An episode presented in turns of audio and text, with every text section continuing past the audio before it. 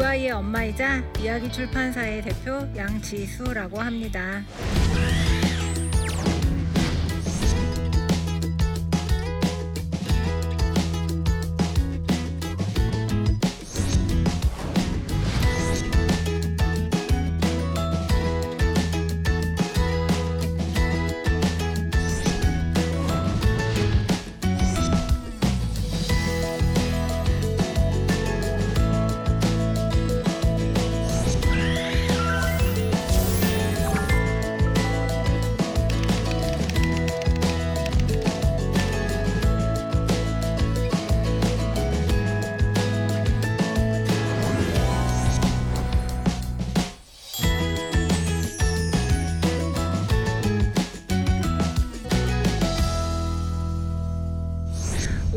여러분과 함께 이야기하고 싶은 주제는 이야기로 아이 키우기라는 이야기입니다. 저희 첫째가 태어났는데요. 저는 사실 굉장히 활달하고 두려움이 없는 성격이에요. 뭐든지 어? 해 뭐 아니면 말고 이런 성격인데 저희 첫째가 태어났는데 엄청나게 불안이 심한 아이가 태어난 거예요. 사실 이 아이를 가졌을 때 저도 불안했죠. 아, 나 혼자 살기도 버거운 이 세상에 내가 또 한 명의 생명을 책임져야 된다는 사실이 좀 굉장히 부담스럽게 느껴지긴 했는데 어쨌든 이 아이가 태어났는데 얘가 상상 이상인 거예요. 어, 이런 일이 나에게 일어날 수가 있을까 싶을 정도로 얘는 일단 제가 눈에 안 보이면 그때부터 울어요.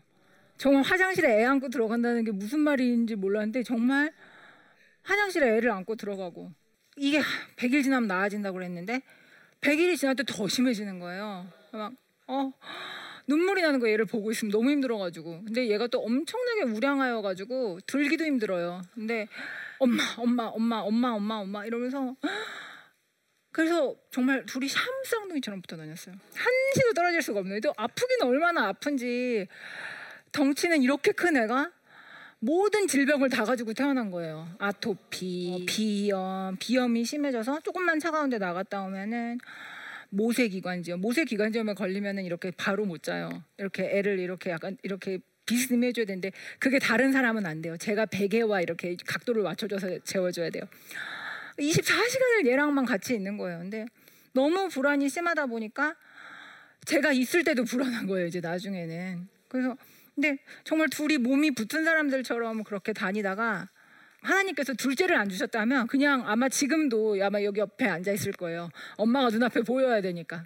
그런데 하나님이 둘째를 주셨어요. 근데 둘째가 처음에는 초반에는 뭐 아, 저는 입덧도 없고 그래서 건들만 했는데 얘가 한 5개월부터 이렇게 몸을 돌리기 시작하더니 횡하라고 하더라고요. 그거를. 애가 여가도 아니고 바로 서 있는 애도 아니고 정상화도 아니고 몸을 이렇게 가로로 돌려서 누워 있는데 그게 정말 배가 찢어질 것 같이 아파요. 그래서 도저히 얘를 못 안겠는 거예요. 근데 얘는 계속 안으래요, 저보고. 너무 힘들어가지고 어린이집에 보내야겠다.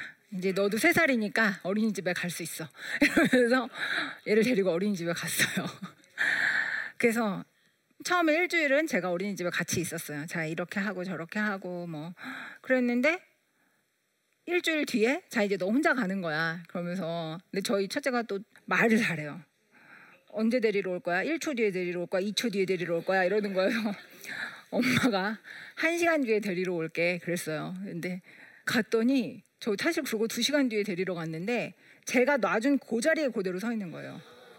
선생님이 아 괜찮아요. 처음엔 다 그래요. 이러는 거예요. 근데 딱 저 보자마자 1시간 뒤에 온다며 이러는 거예요.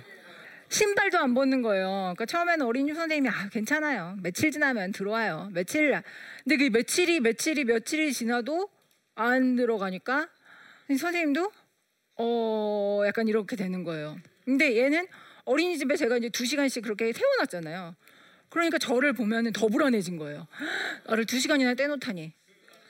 어 이럴 수가 이러면서 그때부터는 그냥 업으라는 거예요. 그래가지고 계속 없고 근데 이제 둘째가 태어났는데 저희 첫째가 또 병원을 무서워해요. 왜 아니겠어요? 그러니까 엄마 병원에 못 오는 거예요. 엄마 빨리 나오라는 거예요. 근데 어린이집 결국 못 갔어요. 그래가지고 얘를 계속 안고 있다가 애를 낳으러 갔는데 엄마 빨리 나오래요. 자기는 병원에 가기 싫으니까 엄마 빨리 나오래요. 그래서 제가 일주일이 됐을 때 기어서 나왔어요. 그러니까 막 애가 밉기도 하고 육아를 안 도와준 남편 원망스럽고 막 그러면서 사실 제가 첫째 키우면서 하나님을 만났어요.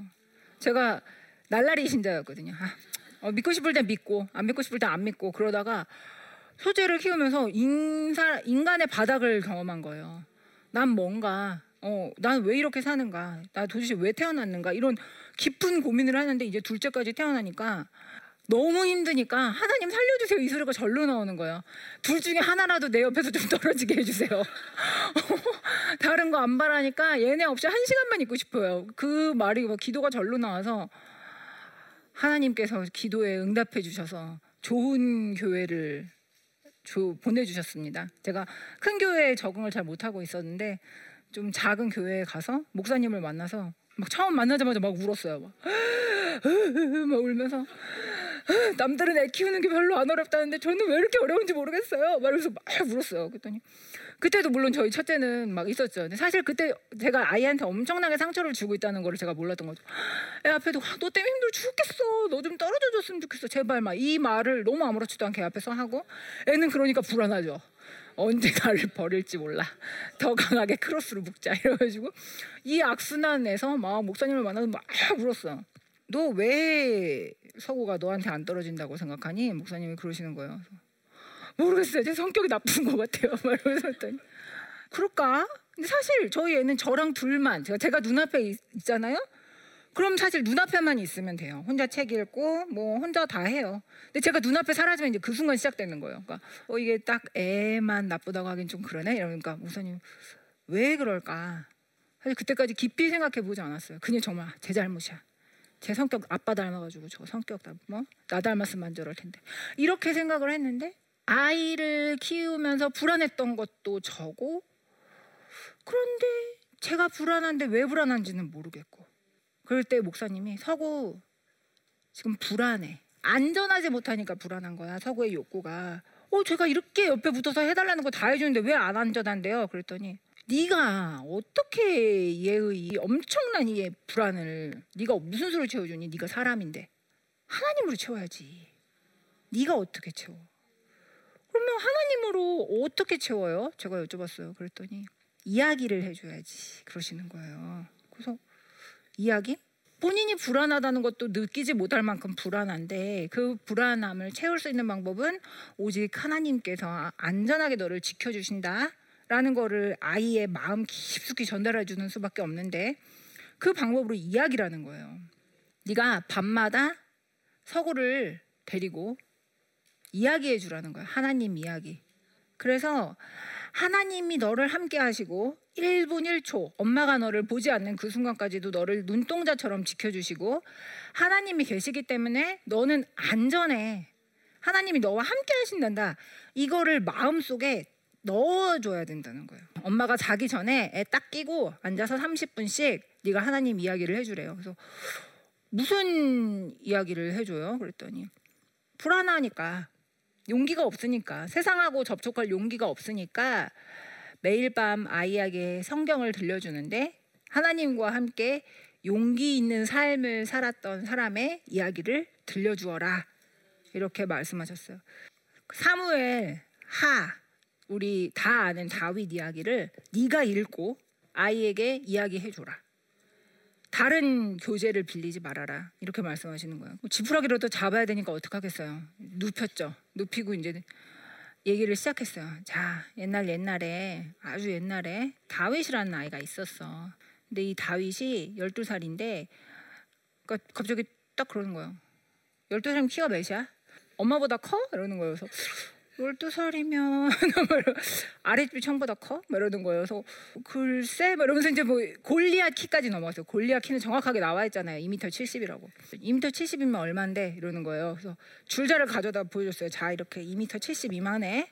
그리고 57kg짜리 투구를 머리에 얹었대. 그랬더니 57kg이면 얼마인데? 이러는 거예요. 그래서 제 몸에 딱 57이었어요.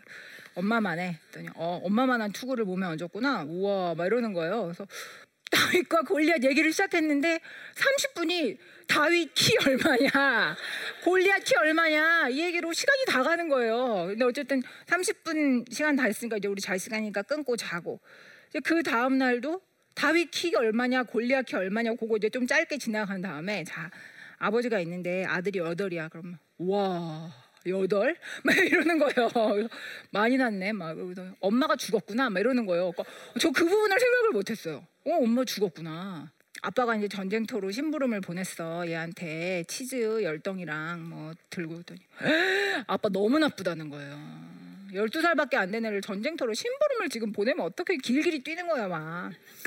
그래서 전쟁터로 심부름 보낸 얘기를 또 한참 뛰어요. 그러더니 왜 치즈를 가져가? 치즈 왜? 막 얘, 얘 머릿속엔 슬라이스 치즈밖에 없으니까 가져가서 왜 준다는 거야? 막 이러는. 그래서 아 그때 치즈는 좀 컸어. 막 이런 식으로 그 기타 등등 제가 성경을 읽으면서 한 번도 궁금해하지 않았던 부분 이런 부분에 대해서 계속 꼬치꼬치꼬치 물어보는 거예요. 뭐 그래서 아 이게 이야기의 마지막 포인트가 우리가 다윗이 물맷돌로 골리앗을 확 이렇게 던져가지고 죽이고 어 너는 칼과 단창으로 내 앞에 나왔지만 나는 여호와의 이름으로 나왔다 이 부분인데 이 부분 가기까지가 정말 시간이 오래 걸렸어요. 그래도 이제 6개월을 계속 이야기를 해줬어요. 그래서 이제 자 우리 그 부분을 가는 게 중요해. 너는 칼과 창과 단창을 들고 내 앞에 나왔지만 나는 전능하신 주, 곧 내가 모욕한 이스라엘 군대의 하나님 이름을 의지하여 그 이름으로 내가 나간다. 그랬더니 갑자기 왜 이러는 거예요. 그래도 벌떡 일어나는 거예요. 오, 왜 뭐지? 오, 얘가 처음으로 움직인 거예요. 이- 입만 이렇게 이렇게 하다가, 오 이거 좀 바, 감이 왔네 이런 생각이 들어가지고 다음번에 이제 집에 펀치백하고 오재미가 막 있더라고요. 그래서 들고 와가지고 자, 얘가 펀치백 세워놓고 얘가 골리앗이야.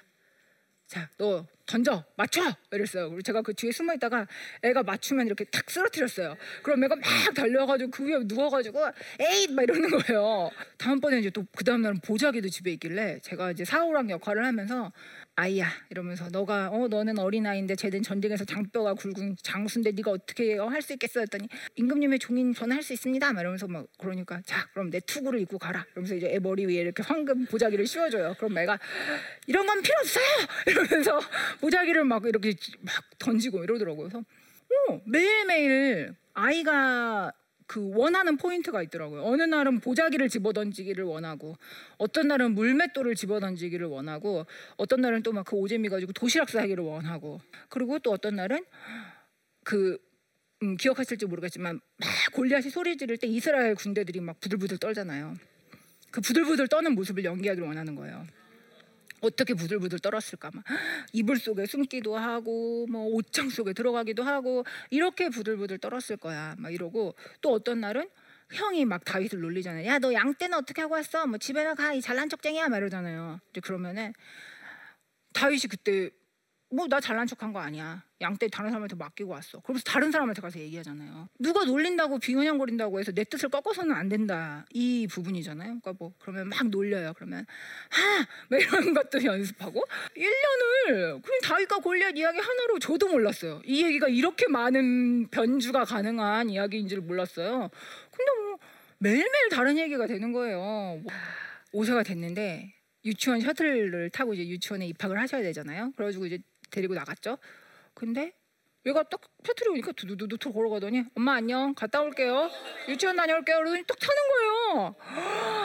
얘가 그 유치원 셔틀을 탄 다음에 제가 얼마나 울었는지 몰라요. 근데 정말 그 동네 아줌마들도 다 지수야 드디어. 야 성우가 진짜 드- 드디어 이제 다 때 되니까 떨어졌다라고 말하지만 저는 아닌 걸 알죠. 불안이 심한 아이들은 때 됐다고 다섯 살 됐으니까 이제 엄마 안녕 하지 않거든요. 근데 다윗과 골리앗 이야기를 1년을 하고 그 위에 뭐 그 다음에도 굉장히 다른 이야기들을 성경 이야기를 저희들은 아직도 밤마다 하거든요.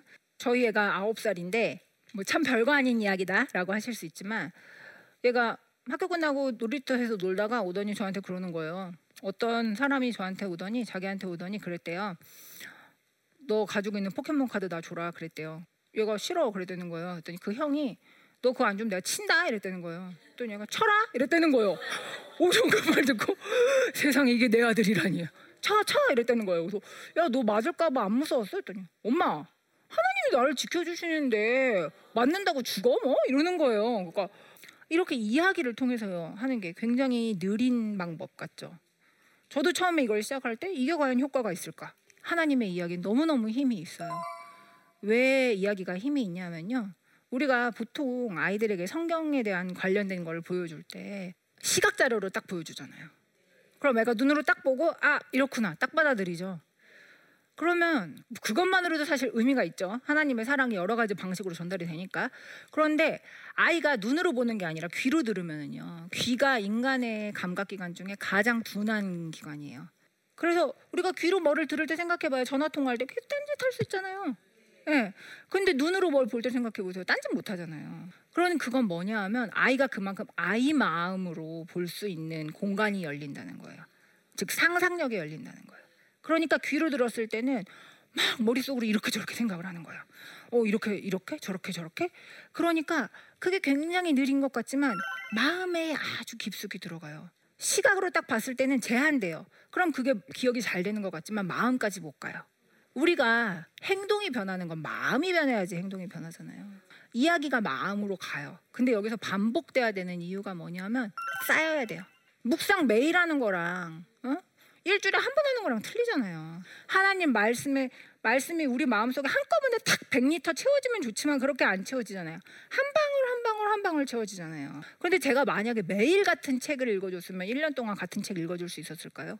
못 읽어주죠. 그런데 이야기니까 이야기가 매일 다른 방식으로 한 방울 한 방울 한 방울씩 아이 마음속에 쌓인 거예요. 그러니까 마음이 어때요? 차죠. 비어있던 마음이 차니까 생활 속에서 변화가 일어나는 거예요. 아이한테. 어, 불안해 죽겠어. 너무너무 안전하고 싶어. 나 바깥 세상에 나가서도 안전하고 싶어가 우리 아이 마음속에 가장 큰 욕구였을 거예요. 엄마가 아무리 옆에 있어봤자 안전하지 않으니까 자꾸 찾은 거고. 그런데 하나님이 함께 하셔. 사자와 곰이 너에게 덤벼들 때도 너와 함께 하셨고 키가 2m 70이 되는 장수 앞에서도 너를 보호하신 하나님이 함께 계신다라는 메시지가 1년여간 이야기를 통해 반복되면서 아이 마음속에 쌓이니까 아이의 실생활이 변하기 시작했던 거예요. 세상 하나님이 만드신 곳, 안전한 곳, 내가 하나님과 함께 나아갈 수 있는 곳 이렇게 바뀐 거죠. 마음이 바뀌니까 행동도 바뀌죠. 또 네 번째로는 말하는 저도 바뀌었어요.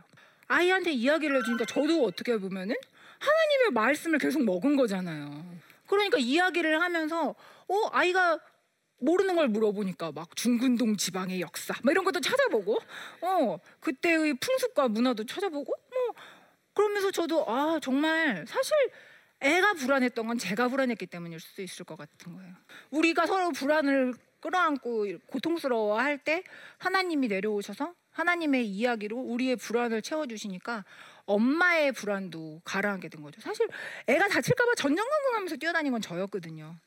그런데 이제 다쳐도 괜찮아. 많이 오바해서 생각해서 죽어도 괜찮아. 우리가 죽으면 어디서 만나? 천국에서 만나잖아. 그런데 뭐가 무서워? 우리 천국 생명을 약속받은 가족인데. 그러니까 엄마도 변화하더라고요.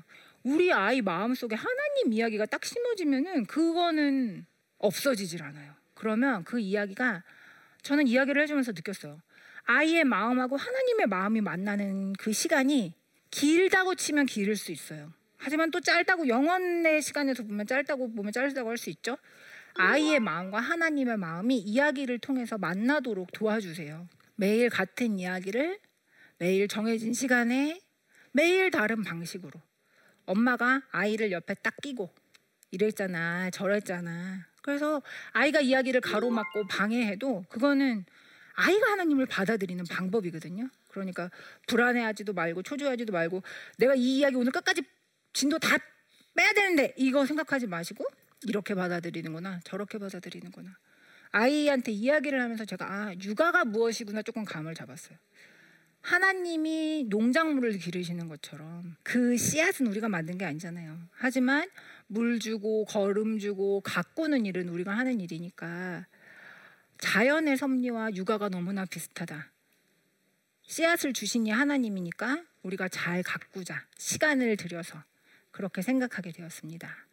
이야기를 통해서 아이를 키우는 것, 하나님의 마음과 아이의 마음을 만나게 하는 가장 직접적이고 효과 있는 방법이라고 감히 말씀드리고 싶습니다.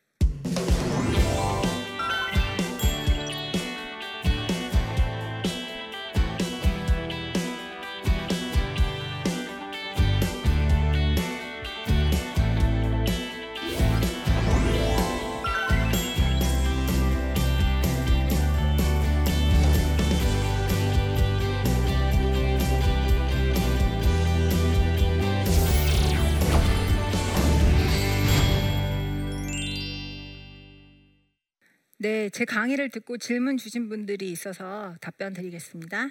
첫 번째 질문. 요즘에는 아이들에게 어떤 이야기를 들려주시나요? 예. 저희는 다윗과 골리앗으로 1년을 아주 잘 고아서 먹었는데요. 그 다음에는 어, 용기가 주제였기 때문에 저희 아이한테 그 다음엔 기드온 이야기를 들려주었습니다. 아, 이렇게 불안과 의심이 많은 기드온 얘기를 6개월 동안을 들려주고 나니까 이제 그 다음에는 아이가 주일 예배 시간에 들었던 설교 말씀을 저랑 나누기를 원하더라고요. 그래서 저희는 굉장히 작은 교회여서 어른 예배와 아이 예배가 주제가 똑같아요. 그래서 목사님이 이 설교를 작성을 하시면 그거를 이제 사모님이 쉽게 아이들한테 풀어서 설명을 해주세요. 이제 그럼 듣고 나면은 그 주일에는 뭐 자기가 주말에 들었던 그 예배 시간에 들었던 이야기로 저한테 질문을 하는 거예요. 야곱 메사다리를 들었을 때. 근데 저희 아이는 좀 수학적이어서 뭐 높이가 몇 미터였을까? 뭐 이런 것들, 예, 뭐 이런 것들을 얘기를 막 하고 그래서 저희는 요새는 매주 주제를 바꿔서 저희 주일 예배에 들었던 설교 말씀으로 일주일간 이야기를 서로 나누고 있습니다. 그런데 또 아이마다 틀린 게 저희 큰 아이는 주일 예배를 들으면 그대로 기억을 해서 다 얘기를 해줘요. 그런데 저희 둘째 아이 같은 경우에는 또 주일 예배를 들은 다음에 예배 뭐 들었어 그럼 몰라 이래요. 그런데 그림을 그려요. 예, 그 방법이 틀리더라고요. 근데 얼마 전에 그 야곱의 사자에 들었을 때 너무 웃겼던 게 카메라를 막 그려놓은 거예요. 그림에 그래서 뭐야 했더니 하나님이 나 야곱 나 여행을 떠났을 때도 우리 집을 이렇게 CCTV처럼 보호해 주신다는 뜻이야 이러는 거예요. 이렇게 아 각자 이야기를 듣고 반응하는 방식이 어쩜 이렇게 다를까라고 생각했습니다. 이야기로 하나님과 성경을 만난 아이들이 반대로 하나님과 성경을 어떻게 이야기하는지 궁금합니다. 하나님이 좋으신 분이라는 게 제 이야기의 늘 주제입니다. 어떤 상황에서도 이 일이 하나님이 하시는 거고 하나님은 널 사랑하시고 그래서 사실 저희 아이는 직접적으로 성경을 읽어본 적은 없어요. 근데 제가 늘 아이에게 보여줘야겠다는 강박관념으로 아침에 일어나면 실제로 하든 안 하든 성경책을 펴놓고 묵상하는 모습을 보여줘요. 이거는 하나님이 엄마한테 보내는 러브레터야. 제가 그래요. 그러면 어? 뭐 그게 뭐야? 그러면 하나님이 엄마를 얼마나 사랑하는지 한 줄 한 줄 적혀 있는 이야기다. 이래요. 그러면 어 그렇구나. 그래서 자기도 읽고 싶다 그래요. 그러면은 안 돼. 너는 아직 읽을 수 없어. 넌 때가 되면 엄마가 성경을 읽는 영광을 주마. 특권을 주마. 그러면 어 나도 엄마 꼭 성경을 뭐 읽고 싶어 이러더라고요. 그래서 이 성경이라는 게 하나님이 나를 얼마나 사랑하시는지 한 줄 한줄 적혀 있는 이야기다. 네, 그렇게 저는 이야기를 하고 아이도 그렇게 이해하고 있습니다. 저는 불안이 심한 저희 첫째를 하나님의 이야기로 그 아이의 기본 욕구, 가장 기본적인 마음, 안전하고 싶다라는 그 마음을 하나님의 이야기로 어떻게 채워나가는지를 말씀을 드렸는데요. 정말 위대한 하나님의 이야기를 매일매일 아이들에게 들려주시기를 바랍니다. 여태까지 긴 강연을 들어주셔서 감사합니다.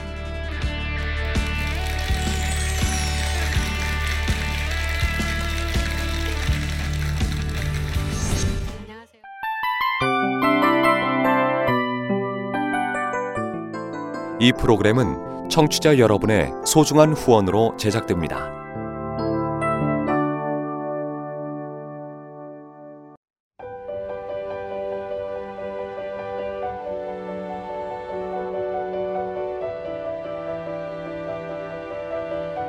세상에는 수많은 교회들이 있지만 더 깊이 있는 말씀 강해를 찾기 위해 크기로만 교회를 선정하지 않습니다. 보다 좋은 영적 콘텐츠를 더 많이 나누기 위해 방송비를 받지 않습니다.